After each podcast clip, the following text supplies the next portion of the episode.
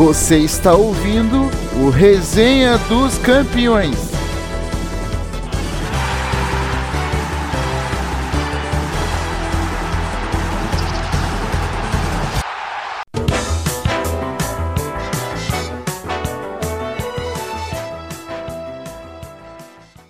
Fala galera, que vai começando mais um Resenha dos Campeões. E comigo estão eles, Bruno Leal. Fala galera, beleza? Luan Gomes. Muito bom dia, boa tarde, boa noite para todos que estão ouvindo e aos meus colegas de bancada. E eu sou Leonardo Machado. Bom, galera, os torneios continentais estão bombando. Na verdade, mais a Euro do que a Copa América. Mas fato é que estamos chegando na reta final das duas competições. Bruno e Luan, quero que vocês deem suas impressões sobre as duas competições até o momento. O que estão achando do nível técnico, das seleções tidas como favoritas e outras coisas que queiram destacar. Bom, vamos lá. É, a Euro está sendo uma excelente competição comparada a cinco anos atrás. Né? A Euro 2016 foi a primeira com 24 seleções e a primeira que deu argumentos do porquê Euro com 24 seleções seria terrível, né? Porque tivemos jogos muito ruins, especialmente nas fases decisivas. A fase de grupos teve jogos melhores do que durante as fases decisivas. É, vamos lembrar, né? V vamos só recapitular aqui. A gente teve um Portugal 1 a 0 Croácia com pouquíssimas finalizações, um gol aos 11 minutos do segundo tempo da prorrogação. Depois um Portugal 1 a 1 Polônia que teve mais cara de 0 a 0. E aí, beleza, né? Aí Portugal ganhou da, da, da Gales e ganhou da prorrogação do, do, jogo contra a França num jogo bom, mais, de mais ou menos para bom, né? Não dá para dizer que foi um grande jogo também, né? Enquanto a França sofreu ali em alguns jogos, né? A França teve até jogos melhores, é, passou com, com tranquilidade contra a Islândia, depois venceu a equipe da Alemanha por 2 a 0 como venceu nessa Euro também na fase de grupos e tudo mais. Mas fato é que durante a competição, a Euro 2016 se arrastou muito, né? Tivemos Irlanda e, e País de Gales, não pelas seleções, mas é porque eram seleções fracas que não deveriam estar naquela fase decisiva, né? A própria Irlanda que jogou contra a França, a Eslováquia que enfrentou a Alemanha e tantas outras seleções. Uma Euro assim terrível de ver com jogos fracos e eu acho que nessa temporada, é, nessa edição da Euro, a gente foi surpreendido com a quantidade de gols muito, muito grande, uma quantidade muito grande de gols e com defesas mais generosas. Né? E eu acho que muito disso se deve a uma edição atípica da Euro, por causa de, de todo o cansaço dos jogadores, é, além do, do cansaço da temporada, alguns que tiveram coronavírus é, durante a temporada, por exemplo, que podem ter sentido também muito físico. A gente tem defesas também tecnicamente mais fracas, não é só o físico. As defesas, os jogadores de defesa dessa Euro são piores, né, os que estão atuando. E tudo isso faz com que a Euro tenha gratas surpresas ou nem tanto assim, né? A França, é, até a, o título da Copa do Mundo foi meio questionável, né? Te, teve algum, passou alguns perrengues ali durante a Copa do Mundo, especialmente contra a Argentina, que tinha que complicou um jogo fácil, essa é a verdade, contra a Argentina. Aí contra o Uruguai até venceu com uma certa tranquilidade, mas contra a Bélgica também sofreu mais do que deveria contra a Croácia tomou um susto no começo do jogo. Era uma seleção né, que dava pro gasto, dava pro gasto e conseguiu ser campeã. Né, e nessa Euro não adiantou dar pro gasto. Né? Então a gente já viu coisas muito interessantes. Por exemplo, seleções que não mudaram nada, não aprenderam com seus erros. Uma delas a França, a outra a Espanha e a outra a Alemanha, que continua cometendo os mesmos erros que cometeu no ciclo da Copa do Mundo de 2018. E isso me leva a crer, e daí eu já vou tra transferir para a Copa América também, que os torneios continentais, tanto as eliminatórias, mas principalmente esses formatos de torneios continentais, a Copa América que esse ano foi ainda pior, porque teve 10 seleções e das 10 passavam 8, e a Euro de, 20, de 24 passam 16, o que é equivalente a uma edição comum de Copa América de 12 passam 8, é um nível é, é tão baixo quanto o nível. Essas competições elas, elas estimulam a mediocridade. A verdade é essa. As competições continentais estão estimulando a mediocridade em nome de uma busca por audiência que está tendo retorno. É, a gente viu, pelo menos aqui no Brasil, por exemplo, o, Sport TV, que é um canal fechado, alcançou 8 milhões de espectadores, atingiu mais audiência do que alguns canais abertos.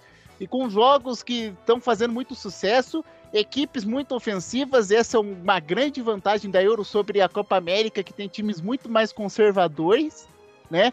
É, não só pela qualidade técnica, vamos deixar isso claro, é mais pela visão de futebol de muitos técnicos aqui que infelizmente parecem ter medo do ataque, do jogo ofensivo, né?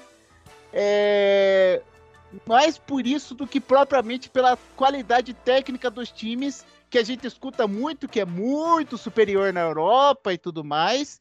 Mas eu, eu, pelo menos em alguns casos, claro que é verdade isso, essa é uma informação verdadeira, mas eu acho que esse nível técnico é muito supervalorizado. Porque assim como na Europa a gente tem Suíça, Dinamarca e República Tcheca, aqui a gente tem Colômbia, é... Peru, às vezes o Chile, principalmente o Chile, é... dando trabalho para essas grandes seleções. Né? Então eu acho que passa muito, na verdade, pela visão que hoje nós temos do futebol aqui, né? Futebol pedroso e um pouco pouco com uma, uma baixa autoestima futebolística, digamos assim, que passa pela América do Sul. Além, é claro, né? Claro, dessa visão pequena e da, da falta de gestão e tudo mais, mas acho que passa muito mesmo. Acho que toda, toda essa questão de falta de gestão, de ah, nossos jogadores são sempre vendidos, estão sempre mais lá do que aqui. Eu acho que tudo isso acabou gerando uma baixa autoestima no nosso futebol como se a gente tivesse desaprendido a fazer. A gente não só aqui no Brasil, em toda a América do Sul. Então eu acho que é isso que acontece. E quando você faz uma Copa América que passam de 10, 8 equipes para a segunda fase, você só você só joga contra a competição. No caso da Euro funciona porque não é tão desproporcional assim. Mas, cara, é, dá espaço para seleções que esse ano, né, felizmente, são seleções boas, é, mas dá espaço, por exemplo, para uma Alemanha que vinha jogando muito mal, conseguir passar tranquilo. A Alemanha, na verdade, poderia ter empatado os três jogos. Portugal passou em 2016 empatando os três jogos. Então os torneios, a, eles têm que depender de uma atuação absurda, como está acontecendo na Euro dessa, dessa edição, para serem minimamente interessantes, porque eles não jogam a favor de si mesmos em busca da audiência. Luan. Pois bem, Bruno, concordo com tudo que você disse, e, mas eu queria fazer outros adendos em relação à Copa América. São é uma competição de nível abaixo do que está sendo a, a Euro desse ano. São competições de níveis muito diferentes, realmente. Mas o, o destaque para a Copa América não é o que o Brasil está fazendo dentro de campo. Porque ele está ganhando os jogos, está fazendo o que o, entre aspas, todo torcedor quer. E e o Tite tem todos os méritos nisso, em ser resultadista. Ele está sendo, ele está conseguindo todos os resultados que o Brasil precisa em busca de um objetivo. Mas esse domínio da seleção aqui na América do Sul, da nossa seleção aqui na América do Sul, ele é um, um domínio até meio medíocre, porque o nível das outras seleções está abaixo mesmo que grandes seleções, né, como por exemplo a Argentina, tem o Messi, né, só o Messi, tem Lautaro que vem se destacando e tudo mais. A Colômbia já já vem há algum tempo incomodando, mas não é aquela mesma Colômbia de 2014, por exemplo, que, que eu particularmente vi e me encantei vendo jogar. Uh, o Chile também já não é mais o mesmo, tanto que foi eliminado pelo Brasil agora. E as seleções aqui, por serem conservadoras e por causa dessa baixa autoestima que o Bruno citou, acaba empobrecendo o nível da, da competição.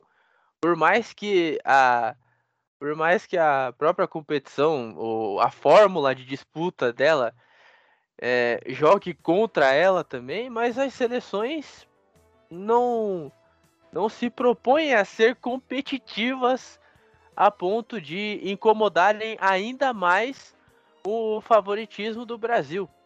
E, e enquanto na Euro você pode ver favoritos caindo a todo, a todo momento pelo futebol ofensivo. E só para citar um jogo que eu gostei muito Gostei muito de ter, de ter visto. Eu não dava nada por esse jogo.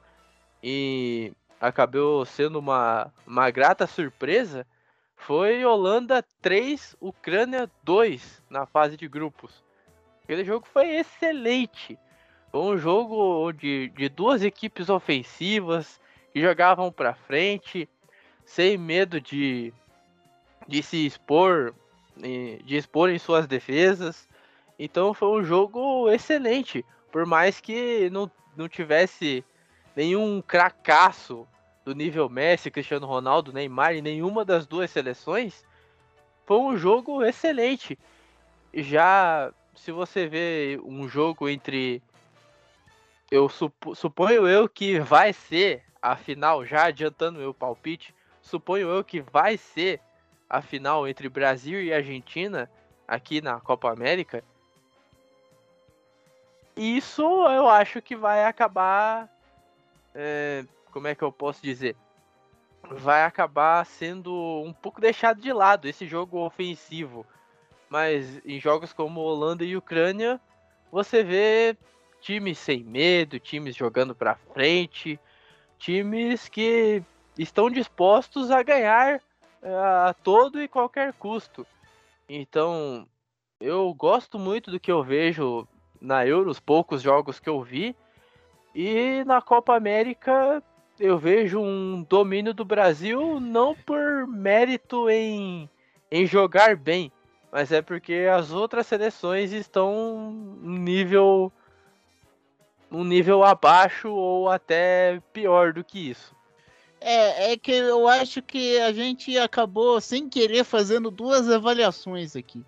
Porque eu acredito que uma coisa é jogar bem, outra coisa é ser competitivo. E você pode fazer os dois também, claro, né? Então, eu, eu o futebol aqui sul-americano ele é tão competitivo quanto o europeu, né? É, competitivo, né? Claro. Claro, com seleções mais fracas, né? Algumas muito mais fracas. Ele não é tão quanto, né? É um pouco mais abaixo que o europeu, mas ele tem sua competitividade. Só que uma seleção um pouquinho mais organizada, como a do Brasil, como o Luas citou, sobra porque falta técnica. Né? Falta técnica e a gente está passando por um período difícil do futebol sul-americano, né? como a gente está citando. Os times não querem jogar, os times se fecham e aí uma seleção mais técnica vai se aproveitar disso. Né? É, até o próprio Brasil procura se fechar, mesmo tendo esse monopólio técnico praticamente do, do continente aqui. É, até o Brasil acaba se fechando, mas como tem que tomar iniciativa, já que o adversário vai se fechar, ele naturalmente vai conseguir as vitórias. Né?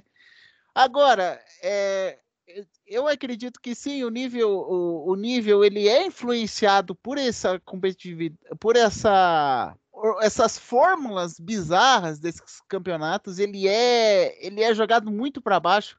Porque para quem viu, por exemplo, Paraguai e Peru na, na sexta-feira, nunca que eles iam jogar daquele jeito na fase de grupos, nunca, né? É, foi um jogo assim para quem tinha completamente diferente. Era pareciam outros times. E assim, gente, é Paraguai e Peru. Duas seleções que vão passar muito longe da Copa do Mundo, muito longe. Mas é, é, o que eu tô dizendo aqui é que dá para fazer, dá para fazer um futebol competitivo, dá para fazer um futebol, um futebol ofensivo ou pelo menos competitivo a um nível interessante, que para não ter medo dos adversários lá da Europa, né, para seleções daqui. Eu acho que, que dá para fazer. O problema é, é que a gente tem muitos torneios arrastados, e esses torneios arrastados, como eu, como eu disse, eles estimulam esse tipo de coisa, sabe? Jogos burocráticos, partidas é, assim, que, a, os clubes, as equipes fazem questão de não darem o seu melhor nos jogos, né? Então fica mais difícil. E aí foi o que o Lua falou.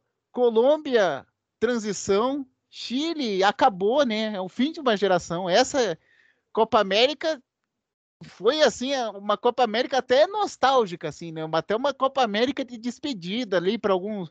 Claro que ainda tem tempo de carreira, assim, mas Vidal, Alex Sanches, eu não sei se eles voltam depois de 2022 para o Chile, né? Porque eu acredito que o Chile nem vai se classificar para a Copa do Mundo também. Então, foi uma. Foi difícil também por isso. O Uruguai também passando por um, por um fim de transição. É, provavelmente vai para a Copa, mas já em clima, naquele clima de despedida dos seus jogadores, né?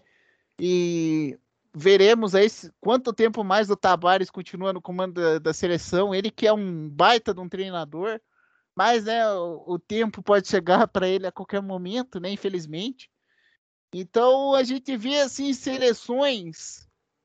A única seleção que está sólida, ela está no meio do caminho para construir um caminho, construir um caminho de vitória, é o Brasil. As outras estão todas sendo reformuladas. A Argentina pa passando por mais uma reformulação que dessa vez está funcionando, mas está muito engatinhando ainda, está tá muito perdida ainda, acredito, principalmente no não no modelo, mas da convicção, sabe?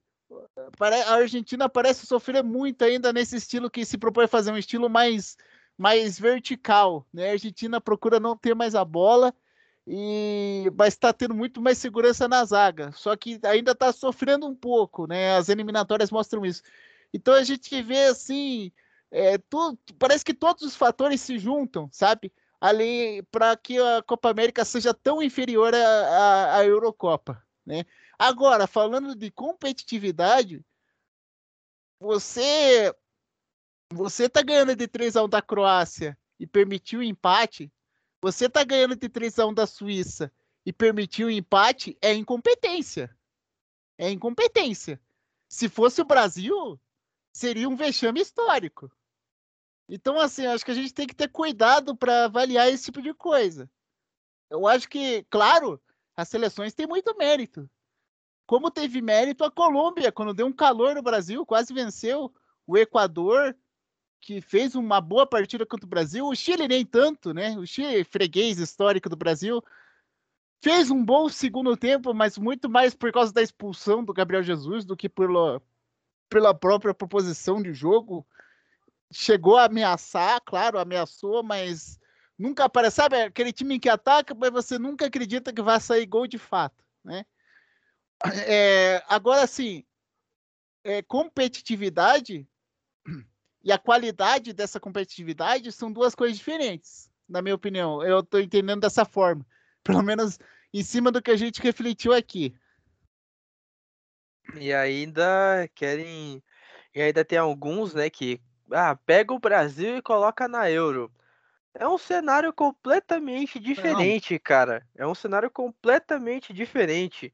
Não faz o cara, menor sentido, cara. Não faz o menor sentido ter essa comparação. Cara, porque, isso como eu disse, porque, porque, como eu disse, o Brasil tá tendo esse domínio muito porque as outras seleções estão num nível abaixo cara, dela. Cara, agora, agora botar no nível, agora botar num nível competitivo de Eurocopa, o que que vai acontecer? Para mim, na minha opinião, espero não não estar exagerando. Espero não estar exagerando se eu estiver exagerando, por favor, né? Mas, mas na minha opinião, o Brasil iria se comportar contra as seleções europeias do jeito que as sul-americanas se comportam contra o Brasil. Exatamente. É, exatamente. E ia se dar muito melhor. Você, cara, você acha que o Brasil, esse Brasil aí, ia tomar três da Suíça, três da Croácia? Nunca! Não, né? Não, nem a pau. nunca! Nem a pau. Nunca! Nunca! Nunca! Nunca! Esse Brasil nunca tomaria três da Suíça, da forma que tomou a a França. Nunca tomaria três da Croácia, da forma que tomou a Espanha. Ou, sei lá, baixando um pouco o nível, tomaria quatro da, da República Tcheca, como, É. como tomou Gales. Já, não, não faria isso. Faria muito mais frente, por exemplo, a... faria muito mais frente as seleções como a República Tcheca. Ia, cara, não seria eliminado pela República Tcheca como foi a Holanda, por exemplo. Não seria. Não seria. Porque o Brasil é uma equipe muito mais sólida do que vários grandes europeus. E aí a gente escuta assim, ah, a, a, a- a Euro, como é que é? A- essa é clássica, né? A Euro é a Copa do Mundo Uma Copa sem do Brasil Mundo e sem Brasil e Argentina. Argentina. Pelo amor de Deus, gente. Parem com isso. Parem com isso. A Costa Rica é o quê? Quartas de final em 2014. Uruguai foi excluído do mapa da América do Sul? Não existe mais É. Uruguai na América do Sul? Colômbia também, né? Colômbia, apagaram quartas, de quartas de final em 2014, Colômbia. Não, é, cara, isso não existe. Não, não existe. Claro, aí sim, o futebol de seleções europeu é o mais alto nível, óbvio. Não tem, cara, essa Euro tá sendo a prova cabal disso. Os outros continentes estão atrás do, do futebol europeu e eles precisam fazer alguma coisa. Isso tá claro. Agora, fazer esse tipo de afirmação é, é, é muito reducionismo. E outra coisa, é, eu acredito, sim, o Brasil ele precisa jogar contra as seleções europeias, mas fica difícil quando eles se fecham entre si numa Nations League da vida, que, cara, não dá para enfrentar os caras, eles se fecham na bolha deles. Exatamente. aí E, fica- e outra, como é e, e comprar, outra, cara? E outra coisa, Bruno. Eu não lembro quem é que tá na semifinal agora. É França, Bélgica, Itália e quem? É, Itália, Espanha, Inglaterra e Dinamarca. Não, Bélgica não, não, a- não, não, Bruno. A semifinal da Nations. Ah, desculpe. ah, é Semifinal isso da Nations. O também quer quebrar a gente, né? Falando que o já Não, é. não, mas, não, mas, não, mas, não, mas vocês vão, não, mas vocês vão, não, vocês vão É. entender, não, vocês vão entender o que que eu tô Não, querendo beleza. dizer. Vocês vão entender o que que eu tô querendo dizer. Continua esse raciocínio. Ah, É, da- conclua. Enfim, ó lá. quem tá na semifinal da, da Nations League hoje? Itália e Espanha e Bélgica e França. Tem Holanda sobrando, correto? Tem, Correto. Ale- tem Alemanha sobrando, correto? Correto, correto. Tem Portugal sobrando, correto? Sobrando muito. Sim. Campeão, campe- atual campeão da Nations League. É, Tá, Então, tem seleção forte sobrando para uma data FIFA, porque Liga, da- Liga das Nações, né, Nations League, é feito dentro de data FIFA. Tem seleção sobrando para fazer amistoso contra o Brasil. Mas vocês acham que o Brasil vai conseguir enfrentar esse tipo de seleção? Não. Eu- Qual que é a primeira opção da Holanda? Por exemplo, ah, vamos marcar um amistoso então, já que a gente não, não vai ter eliminatória, talvez tenha. Eu não sei ah, o calendário europeu certinho de seleções, mas enfim, supondo que esteja É que livre. Eu acho que supondo vai. que esteja livre. Eu Supondo que- que esteja livre. Supondo que Uhum. esteja livre. Que não tenha nem eliminatórias, nem já tá fora da Nations, enfim. Supondo que só tenha a Nations de competição oficial ali dentro da data FIFA e o resto vai querer fazer amistoso. Qual vai ser a primeira opção da Alemanha?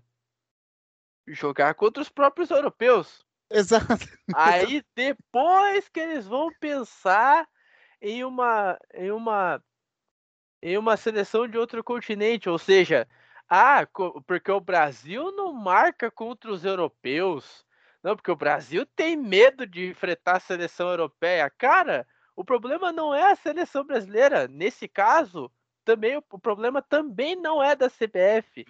O problema são os europeus que querem ficar se fechando no, na bolha deles e não querem enfrentar seleções de outros continentes. E a, então, e a FIFA também que aceitou. E a FIFA que aceitou esse movimento de Nations League também. Porque é, a FIFA então, lá aprovou a competição. É, então não tem o que fazer nesse cenário, cara. E não adianta ficar querendo cobrar o Brasil. Não, ah, vai. Daí fica imaginando, né? Esse tipo, de, esse tipo de comentário também é clássico e honestamente me irrita. Ah, tá ganhando de todo mundo aqui, mas vai perder por uma Ucrânia da vida e não sei o que. Como é que a gente vai saber se os europeus não querem enfrentar a gente, a Argentina ou qualquer seleção de fora do continente deles? Como? mas, mas a verdade é que eu, pelo menos, não lembrava de ter visto uma seleção tão odiada quanto essa seleção do Brasil pelo próprio povo, mano. Porque a gente, o que a gente vê de comentário besta da galera, pô, torcendo contra a própria seleção, cara, chega a ser ridículo isso. É, então, mas e, e tem, e são comentários que em certos contextos não fazem sentido, como o exemplo que eu citei aqui. Eu não sei, eu acho que o Bruno deve concordar com isso, pelo amor de Deus.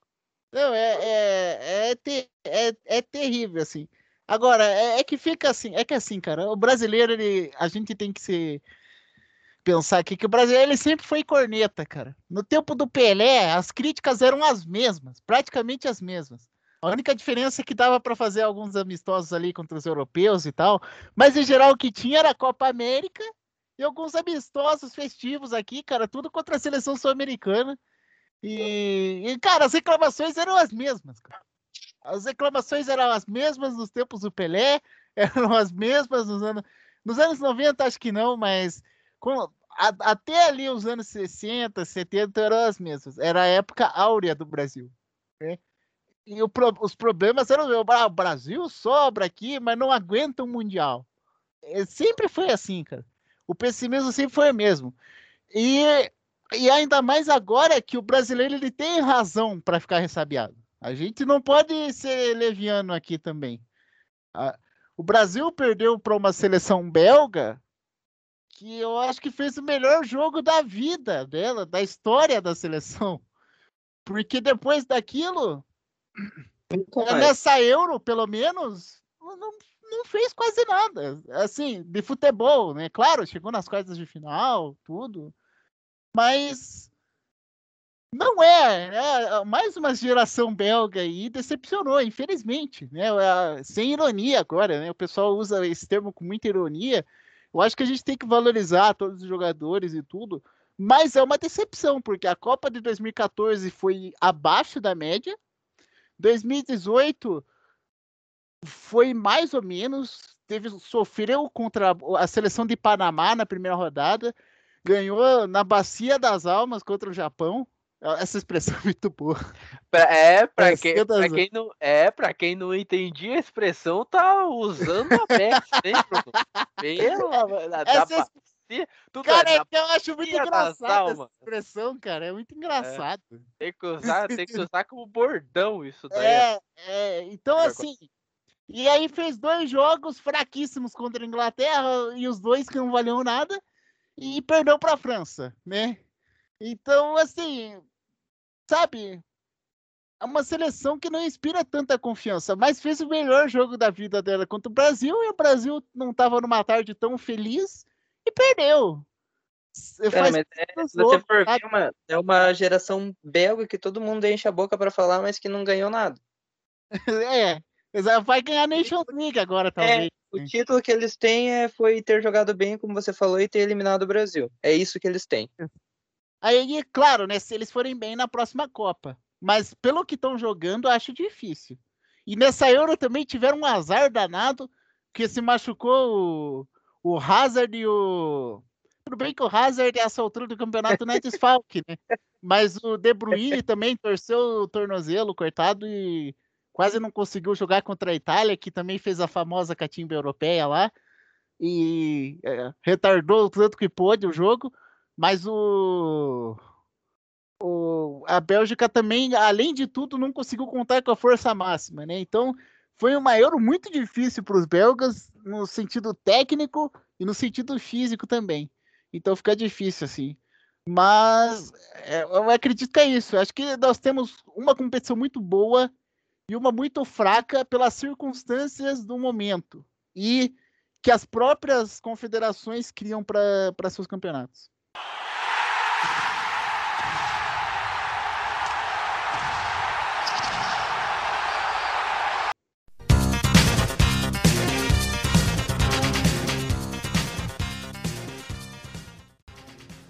Eu não, não vejo é, a seleção brasileira tão à frente das outras seleções aqui. O diferencial da seleção brasileira é um cara chamado Neymar. Que tem gente que, que não gosta dele, podem falar tudo dele, mas não que ele não sabe jogar futebol. Mas a seleção ganha e não encanta. Esse é o, o problema. Porque se você pegar é, a seleção, um exemplo de 2002, ela encantava.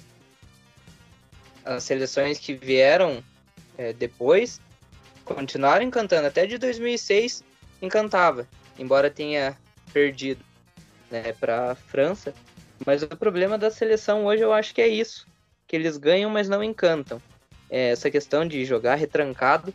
A gente tem um centroavante que vem buscar a bola no meio, no meio de campo, que é o Gabriel Jesus. Então, é, uma pergunta que eu tenho para vocês que a gente questiona muito o nível técnico né, que a gente falou, nível técnico da, é, da Copa América diferente do da Eurocopa, mas muitos desses jogadores jogam na Europa. Então chega a ser é estranho isso, né? A gente tem um nível técnico mais baixo do que os europeus, sendo que os jogadores, a grande maioria, joga lá. Mas me parece um. Me parece uma coisa meio estranha esse tipo de, esse tipo de, de avaliação, com todo respeito, Léo, pelo amor de Deus, mas enfim. É, não, a seleção não encanta.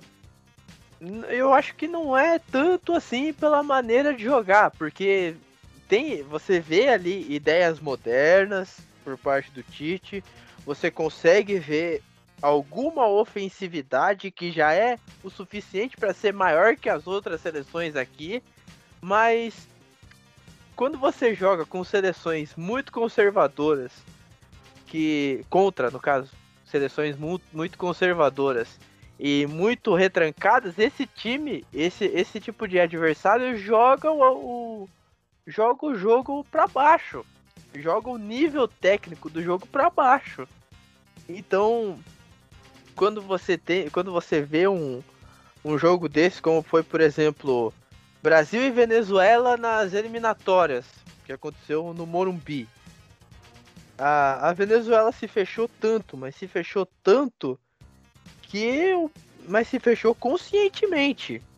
Tem méritos. O Brasil acabou ganhando de 1 a 0 com o gol do Firmino naquela ocasião, mas a seleção da Venezuela soube se fechar e isso jogou o nível técnico da partida para baixo fazendo com que nós, espectadores, olhássemos aquele jogo, pô, vai tá jogo chato, um, um, só um ataque contra a defesa, mas porque a, a defesa tá, mas tá se fechando tá demais é, e o ataque tá, e o ataque não tá funcionando, sabe? Então não, não é, eu creio que não seja só, claro, tem tem que ter melhora daqui para frente nesse estilo de jogo do Tite tem que achar outras alternativas que sejam sem o Neymar. O próprio Brasil já ganhou uma Copa América sem o Neymar, porque estava lesionado e estava tendo, tava passando aquele processo todo com a Nájila lá e os caramba.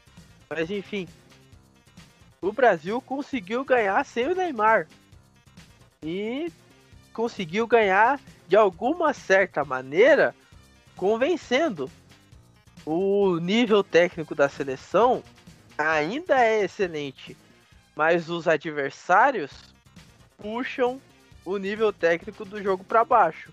E aí não, mas aí que, tá, que, fala, que, resolve, cara. Quando você fala nível técnico, igual você falou, é, o time ele joga fechado é, para explorar o, o contra-ataque, digamos assim. Pode ser que o nível técnico seja fraco, mas taticamente é um jogo estudado, entendeu? Olha, é, são as, assim, o nível técnico é fraco por várias circunstâncias, todas as que a gente citou, e algumas seleções serem historicamente muito fracas também, né? Paraguai, Peru, Venezuela, enfim, Bolívia. Agora, sim, a seleção não encanta. A seleção não encanta. A verdade é essa. Ela joga competitiva. E ela não vai encantar. Mesmo se ela for campeã do mundo em 2022, ela não vai encantar. Vai ser como na Copa de 94. A diferença Claro que na Copa de 94 a gente tinha alguns craques a mais, né? Alguns craques a mais. Mas, mas a seleção não vai cantar e não dá para esperar isso dela, porque não é assim que o Tite joga. Eu acho que tem como ficar melhor. Com certeza tem como que, ficar melhor. Eu acho, eu acho que esse contra-ataque joga para encantar. Não, não, é talvez tanto que o Tite faça, lógico. Sim, sim, sim. Ele, é, eu acho que ele faz errado. Mas, cara, é uma seleção que depende muito de um jogador. É, é que e fica difícil, né? Porque se você, ó, se você assistiu o jogo contra o Chile, era o único jogador que queria o jogo, que chamava a bola, que ia para cima, era o Neymar. Você não vê outro jogador. Lógico que tem jogadores com, com essas características. Talvez não tão bons quanto ele, mas, pô, você tem o Cebolinha, você tem um Vinícius Júnior que nem foi utilizado ainda. Não, não tem como entender. entender é, é, é, eu isso que eu tô falando o Brasil ele tem que investir nisso, que nem você falou. Por investir mais no Cebolinha, parar com esse negócio de vamos inverter ali os centroavantes. Gabriel Jesus ou Firmino, a gente, cara, isso é muito é muito previsível, assim, acho que o Brasil ele tem que investir um pouco mais nas individualidades para os contra-ataques que quer tanto fazer. Everton Cebolinha, aí o próprio Vinícius Júnior, é, em boa forma técnica, né? O, o Tite dando as dicas ali para ele e tudo mais. Eu acho que, que dá, dá para fazer um, um, futebol muito melhor do que tá apresentando, com certeza. Agora, encantar não vai. Mas assim, tem, tem material humano, tem material humano para fazer mais. E não tá fazendo. E essa é a preocupação. Mais do que se a defesa vai aguentar, se vai co competir com os europeus, o Brasil ele precisa ter armas diferentes para vencer os jogos, diferentes do que as que tem, porque as seleções europeias, isso é fato, vão impor outro tipo de dificuldade. E o Brasil não sabe qual arma vai usar para essa, essa dificuldade. Principalmente pelo lado direito, porque a lateral Danilo não é lá, não, não tá sendo lá essas coisas, mas querendo ou não é o é o melhor eu, que a gente tem, tirando, tirando, Daniel, tirando Daniel Alves, que, enfim, é, são, isso é um outro papo. Mas agora, pela. Não só pela lateral, mas pela ponta. Nenhum dos convocados joga originalmente pela ponta direita. Nenhum deles. Então, Everton Ribeiro, talvez. Mas ele é mais um meia. Mas ele é mais um meia mas né? ele é mais um meia que joga pela direita do que um ponta direita. Os outros, os, pon os pontas pontas mesmo, são todos pontas esquerda, aonde o Neymar ocupa muito espaço.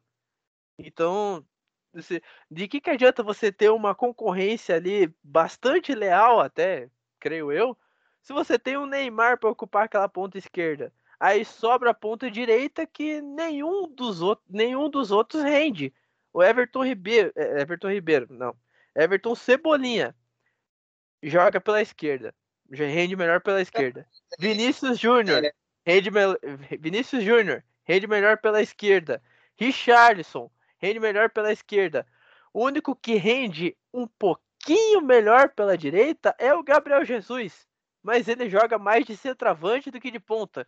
Então, assim, a, a, o lado direito da seleção brasileira é um problema sério e eu venho batendo nisso desde o início do resenha.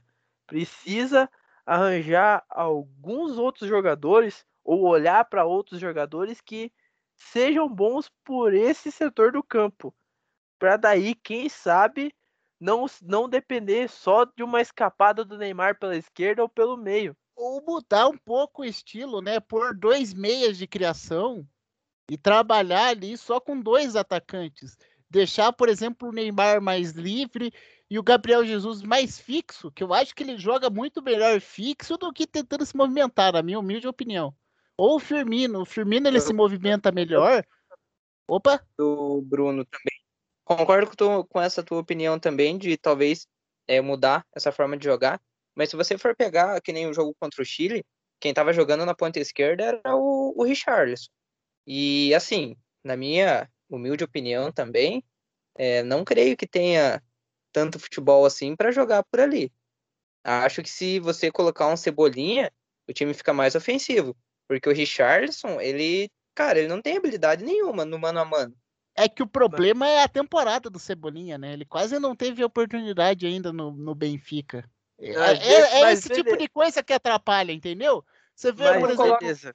Não, então mas coloca beleza, você. porque teve bastante oportunidade no Real. Mas É, beleza, tem mas beleza, você, mas beleza, mas beleza, você colocando o Neymar pelo meio, que ele sabe fazer esse setor e faz isso muito bem no PSG, enfim, pra variar, né? E daí você colocou o Cebolinha ou o Vinícius Júnior pela esquerda. Beleza, você resolveu um problema. E a ponta direita? Não, alguém, assim, aí que tá. Eu, eu acho que alguém tem que flutuar. Esse meio de criação, ele tem que flutuar pelos dois lados. Tem Entendeu? que deixar o Neymar livre. Você e tem que eu- deixar o Neymar livre e pôr alguém ali na ponta esquerda. Porque assim, é, a gente tá com escassez de material. É isso que a gente tá vivendo É. para esse setor. Não adianta a gente querer ficar dizendo que tá faltando, porque se tá faltando é porque não tem. Então, é, eu- eu acho que assim, não tem de qualidade, claro. Ter tem, né? Ter sempre tem, mas não tem de, de tanta qualidade. Então, sei lá, você põe, por exemplo, ali, que nem o Lua falou, Everton Ribeiro. Ou você põe o Everton Ribeiro e o Neymar mais à frente, encostando nos atacantes, mas ainda com uma função meio de armar o jogo, por exemplo. Sim, mas Ou sei lá, o ali, né? Gerson. É, exatamente. O Gerson. Ou sei lá, cara.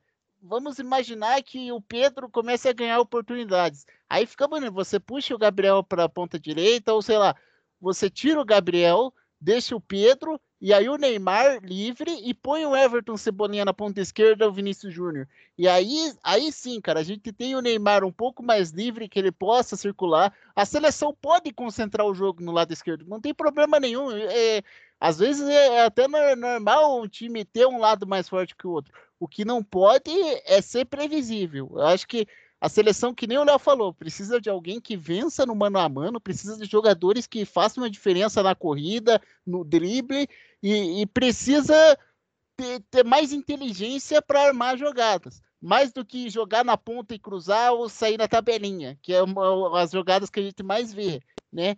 É, Essas jogadas vão ficar Sim, sim. manjadas, Até entendeu? Cara, se você pegar o jogo contra o Chile mesmo, tá, tudo bem, Gabriel Jesus foi expulso, é, a seleção formou duas linhas de quatro e deixou só o Neymar. Mas, cara, chegou uma hora que o Neymar não aguentava mais pegar a bola e dar arrancada, só ele. Ele precisa de mais alguém que faça isso, que vá para cima, que vá no mano a mano, que tenha o drible, porque, cara, o Richardson não tem. O Gabriel Jesus, eu acho que é melhor do que ele nessa- nesse quesito. Só que aí você tem que deixar o Gabriel Jesus numa ponta e você tem que utilizar um centroavante. Eu acho que o Gabigol ainda é, se sairia melhor do que o Firmino nessa posição. Porque o Firmino no, no, no Liverpool ele é um falso 9, ele não é um centroavante mesmo de ficar fixo lá. Ele se movimenta. É, o problema é que o Gabigol, quando entrou, não apresentou nada, né? Ah, mas se Então, você for é pegar o porque Firmino fiz. também não. É, por, é porque. Ah, não, pô, sim, é, porque a, cara- é porque a característica que o Firmino tem no Liverpool, a característica que, que ele tem, que eu digo, que, o, que os seus companheiros têm, são de ocupar a área, né? Tanto o Salah Sim. quanto o Mané, eles ocupam a área para que o Firmino saia e um dos dois ocupe esse espaço para ele meter essa bola dentro da área para um dos dois finalizar. O- os, os pontos da seleção brasileira não tem essa não tem essa característica. Aí o Firmino fica entre aspas sem ter com quem jogar e bate cabeça com e bate cabeça com o Neymar que também ocupa aquele setor. Cara, eu concordo totalmente, mas aí que tá. Se você tem é, um jogador, um centroavante, que é o Gabigol, que faz, faz bastante gol aqui, a gente não pode criticar porque aqui o cara joga.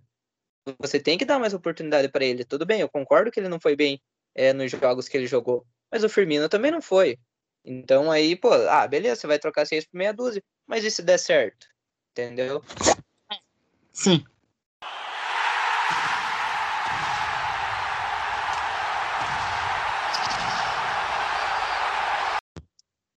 Bom, é isso aí, né, Brunão? E agora vamos com o futebol paranaense. É isso aí. É, Antes da gente começar o quadro aqui, é, acho que cabe aí a, a, gente lembrar que nesse sábado morreu o presidente do Curitiba, o Renato Folador. Mais uma de tantas vítimas aí do, do coronavírus. Ele já estava internado desde o dia 1 de junho. No dia 3 de junho ele foi para UTI e no dia 12 de junho ele foi entubado. E ele passou esse tempo todo entubado na UTI e acabou não resistindo. Aos 67 anos de idade morreu o presidente do Curitiba, Renato Folador Júnior, né? Ele que tinha sido eleito em janeiro desse ano, no, no pleito que foi realizado no Curitiba, com 75% dos votos. É, e trouxe aí uma nova ideia para o Curitiba, né? Estava tentando implantar uma nova ideia com seu G5. É, ele que tinha teve passagens, chegou a jogar com a camisa do Curitiba, fez 32 partidas pela camisa do Coxa entre 75 e 77. Aí depois acabou parando de jogar, se concentrou mais na carreira de empresário, ele era consultor previdenciário, enfim. E uma hora ele resolveu largar tudo para virar presidente do Curitiba, pegar o Curitiba numa das piores fases da, da sua história, financeira, principalmente financeira, e tentar fazer uma mudança, né? E infelizmente é, ele não não viveu o suficiente para conseguir com as suas próprias mãos fazer essa mudança.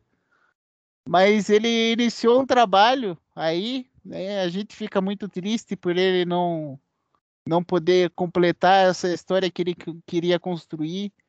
Ele já tinha tomado a primeira dose, mas não deu tempo. O Covid acabou chegando mais rápido. E infelizmente é, é, a gente viu aí muitos torcedores do Curitiba lamentando a morte do Renato Folador, até os rivais, o Atlético Paranaense, o Paraná, prestaram condolências, várias equipes do Brasil, o Havaí, o Sampaio Correia é, e outras tantas equipes aí do futebol paranaense, além dessas de fora do futebol paranaense, o, o Iguaçu, a equipe do futebol amador de Curitiba, o Maringá também prestou as suas homenagens. É um momento triste aí para o nosso futebol, né? É, é, é, muito difícil é, acontecer esse tipo de coisa, esse tipo de fatalidade. Infelizmente, a pandemia acontece tudo, né? Então, o presidente do Curitiba aí morre aos 67 anos de idade, é, tentando realizar o seu sonho de tirar o Curitiba de uma das suas piores fases da história e e colocar de novo no patamar mais alto do futebol. E a gente espera que a diretoria continue com a mesma ambição que o Folador tinha de devolver o Coritiba para o lugar mais alto do futebol, para a elite do futebol paranaense, para brigar na elite, né? Não só para estar lá, né? Que eu acredito que esse fosse o grande sonho do Renato Folador também, quando assumiu o Curitiba com 75% dos votos. Então fica aí a solidariedade à família, a todos os torcedores do Curitiba, a todas as, pessoas aí, né? Enfim, amigos do Folador, tudo mais, essa, essa pequena, não homenagem, né? Mas pequena lembrança aí para todos. E que a gente consiga vencer esse coronavírus, né? Porque tá cada dia, tá cada dia mais difícil, mais gente morrendo. A gente aqui do Paraná também tá torcendo para que não vá mais um, né? O Jacir de Oliveira, narrador da Transamérica, lutando bravamente contra o coronavírus. É outro que foi atacado por essa doença, então a gente já não aguenta mais, né? É, a verdade é essa, a gente não aguenta mais ter que conviver com isso, mas infelizmente, por diversas circunstâncias, a gente tem que lutar contra isso ainda, mas a gente espera vencer né? Então, fica aí esse recado. Dentro de campo, o Curitiba chegou à sua quinta vitória consecutiva, depois de vencer é, o Confiança na terça-feira, venceu a equipe do Remo também pelo placar de 2 a 1 é, Detalhe que a equipe do Curitiba não concentrou para a partida contra o Remo por atraso em recebimento de direitos de imagem. Né? Então o Curitiba aí convivendo com mais um problema, mas é, um problema até de atraso de salários, porque alguns clubes eles costumam abater ali do, do, do salário para o direito de imagem, né? Ele costuma ser parte do salário, né? Para evitar aí, alguns problemas com justiça do trabalho e tudo mais. Então o Curitiba aí passando por mais um problema, vamos ver como é que como é que as coisas vão se resolver, né? Mas dentro de campo o Curitiba venceu, mais uma grande partida do Léo Gamalho, uma grande contratação, é, no, uma grata surpresa também nessa reação do Curitiba o Vagninho, né, que que melhorou bastante, está bem mais ativo no campo de ataque do Curitiba. É, então, e o claro, uma defesa sólida aí, ficou um bom tempo sem tomar gols, só tomou agora contra a equipe do Remo mas para uma zaga aí que estava sofrendo bastante, a chegada do Henrique ajudou bastante aí. E agora o Curitiba está na vice-liderança da Série B. E esperamos que tenha sucesso aí no restante do campeonato. É, e agora falamos de outra equipe que também está tendo muito sucesso aí na Série A, Atlético, né, Léo? É isso aí, Brunão. Furacão enfrentou esse final de semana o Fortaleza na Arena da Baixada, ganhou pelo placar de 2 a 1 é, assumiu a ponta momentaneamente, né? A ponta da tabela aí. Mas aí, hoje à noite, é, estamos gravando no domingo, né? É, o Fortaleza acabou. O Fortaleza não, desculpa. O Bragantino bateu o São Paulo por 2 a 1 e reassumiu a ponta da tabela. Mas o Atlético ainda tem um jogo a menos contra o, o Flamengo, né? É, queria só destacar nesse, nessa vitória contra o Fortaleza o Terans, que foi, olha, um tiro certo do Atlético, vem jogando muito bem, né? É um, um meio de campo ofensivo, tá sabendo ajudar o Atlético. O Babi também fazendo gol. É isso que a gente espera, né, da contratação mais cara do Atlético. O Babi conseguindo fazer seus gols. O Kaiser é o de sempre, né, Brunão? Peneludo, mas, né, tá lá. Exatamente o sistema defensivo do Atlético continua muito bem, é, tá sabendo jogar, tá sendo uma equipe sólida. Uma, um início de, de, de campeonato muito bom do Atlético. Esperamos que ele consiga seguir com essas vitórias e destacar também o trabalho do Antônio de Oliveira, né? O Portuga está dando show aí na comissão técnica do Furacão. Pois é, o Atlético que, cara, essa contratação do Terans foi certeira. O cara chegou chegando, substituiu muito bem o Jadson, que não poderia, né, ele com toda a técnica dele, né, mas que não aguenta o tempo todo em campo. É, mas o Teran supriu muito bem, ele tá sempre participando e o Vitinho também, que ponta, cara. Que jogador ah, o Vitinho, que o Atlético achou. Impressionante. Só vem somando nesse time. É, lógico, temos também o destaque do Nicão, temos outros jogadores, mas muito bem lembrado do Vitinho, que, olha, tá fazendo um belo, uma bela temporada aí. Cara, uma temporada. Ele, é um, ele vai ser o novo Nicão. Cara. O Nicão vai sair do Atlético e ele vai ser o cara. É, é. Só que, a, a diferença é que é pela outra ponta. A torcida já tá se conformando, eu acho, com a saída do Nicão aí. Mas, é. igual você falou, Vitinho vem suprindo muito bem. Mas, assim, ainda o Atlético com o Nicão é um e sem Nicão ainda é outro Atlético. Ah, sem dúvida sem dúvida. O Nicão, ele, quando ele entra, ele barbariza, né? Como diz o Fernando Gomes. Ele, é. ele deixa a zaga perdidinha. E por fim, vamos falar aí do nosso Paraná Clube, né? Mais uma derrota do Paraná Clube nesse domingo. Perdeu para o Criciúma pelo placar de 2 a 0. Paraná volta para a zona de rebaixamento, volta a ser vice-lanterna da Série C. Paraná agora soma quatro pontos, né? tinha vencido a equipe do São José pelo placar de 3 a 1 mas agora volta a perder na competição, volta para a zona de rebaixamento, mas a sorte né, é que o grupo do Paraná ainda está relativamente fácil né, para o Paraná chegar no pelotão de cima. O quarto colocado tem nove pontos né, tá cinco pontos à frente apenas do Paraná. O Paraná, com uma recuperação rápida, consegue alcançar. O problema é que o Paraná não está jogando bem. Hoje o Maurílio fez um negócio inacreditável. Ele colocou dois, ele tirou um volante, pôs um zagueiro, quando estava perdendo o jogo. É, não deu para entender essa movimentação do, do, do Maurílio, que já está sendo muito questionado pela torcida, e está ficando sem confiança dele, não é para menos, né? Além do time do Paraná ser fraco, o Maurílio tem tomado decisões questionáveis, né? Deve seguir no comando da equipe, mas é, vem fazer um trabalho questionável até o momento. Tem 35% de aproveitamento no comando do clube até o momento, então a situação do Paraná é, é complicadíssima. Né? E, e, assim, é, não dá para duvidar de uma queda para a Série D. A gente não pode iludir o torcedor, iludir ninguém.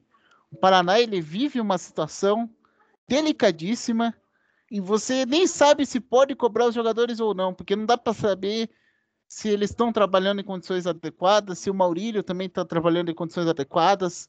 Né? Claro que eles têm que ser cobrados pelos erros dentro de campo, mas a situação do Paraná, o Paraná cada vez mais cava sua própria cova e contra times fraquíssimos, ou do mesmo nível ou fraquíssimos da Série C, mas o Paraná não consegue se impor. O Paraná ele entra no jogo como um saco de pancadas. A maioria das partidas é assim. E mais uma vez o Paraná acabou sendo derrotado fora de casa.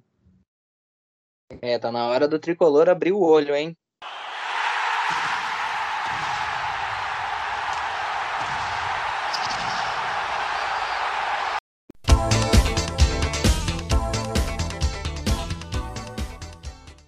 E agora vamos aos palpites, Bruno e Luan. Quero saber dos seus palpites sobre a Copa América e sobre a Eurocopa. Então vamos lá, rapidinho aqui, porque a gente falou demais no primeiro bloco. Itália 3 a 0 Espanha. E no outro jogo é Inglaterra 1 a 0 Dinamarca. Na Copa América é Brasil 3 a 0 no Peru. A Argentina vence a equipe da Colômbia nos pênaltis. 0 a 0 no tempo normal. Não, 1 a 1, 1 a 1 no tempo normal. Nos pênaltis a Argentina vence. Acho que os jogos são para isso. A Itália tem time ofensivo, a Espanha não mostrou que veio e a Inglaterra tem um jogo mais duro, mas tem conseguido seus resultados. E a equipe da Dinamarca aí já surpreendeu todo mundo, né? E depois do que aconteceu na primeira rodada, então é isso. E da Copa América, dado tudo que a gente falou de um nível técnico das seleções, acho que não vai fugir muito disso. Acha, Bruno, é que vai dar um calorzinho no Peru? Muito calor.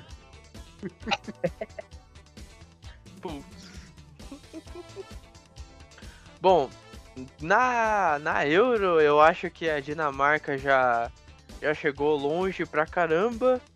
É, enfrentou seleções médias, né, seleções do mesmo nível técnico que ela. Então, e agora vai enfrentar uma Inglaterra que é de um nível superior, então eu creio que dessa vez vai ficar pelo caminho. Já honrou a já honrou a camisa pelo Eriksen.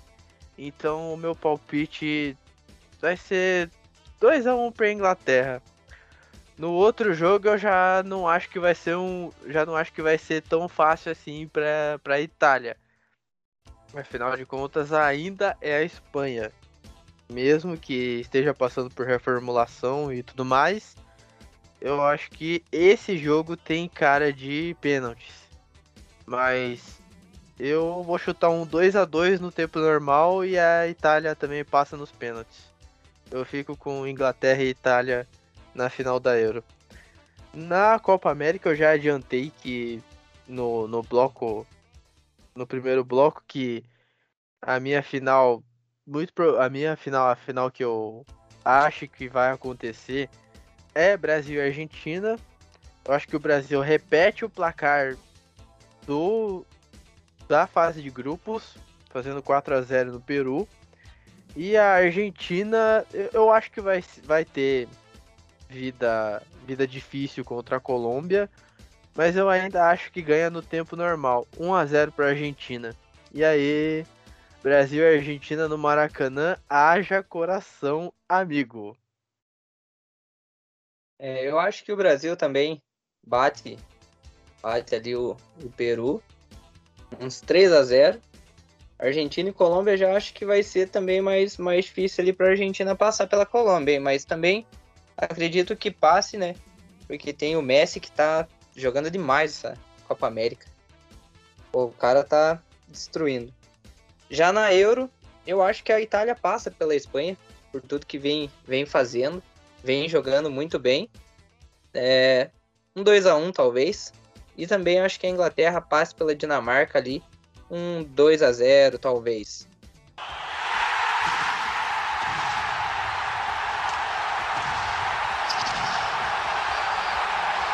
E agora vamos ter a matéria da semana com Luan. Uma matéria que fala sobre amor à camisa. Francesco Totti, né, Luan?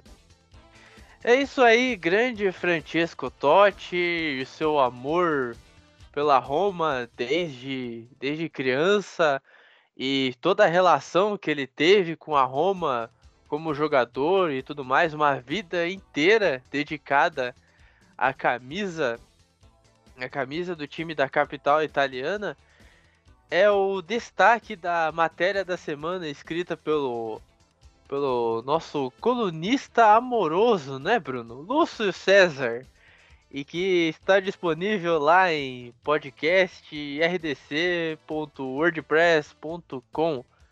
E para os preguiçosos que têm aquele aquela preguiça mesmo de procurar pelo site depois que a gente fala aqui, vamos deixar o link na descrição do áudio, beleza? Para facilitar a sua vida. Preguiçosos com carinho. É isso aí, Luan.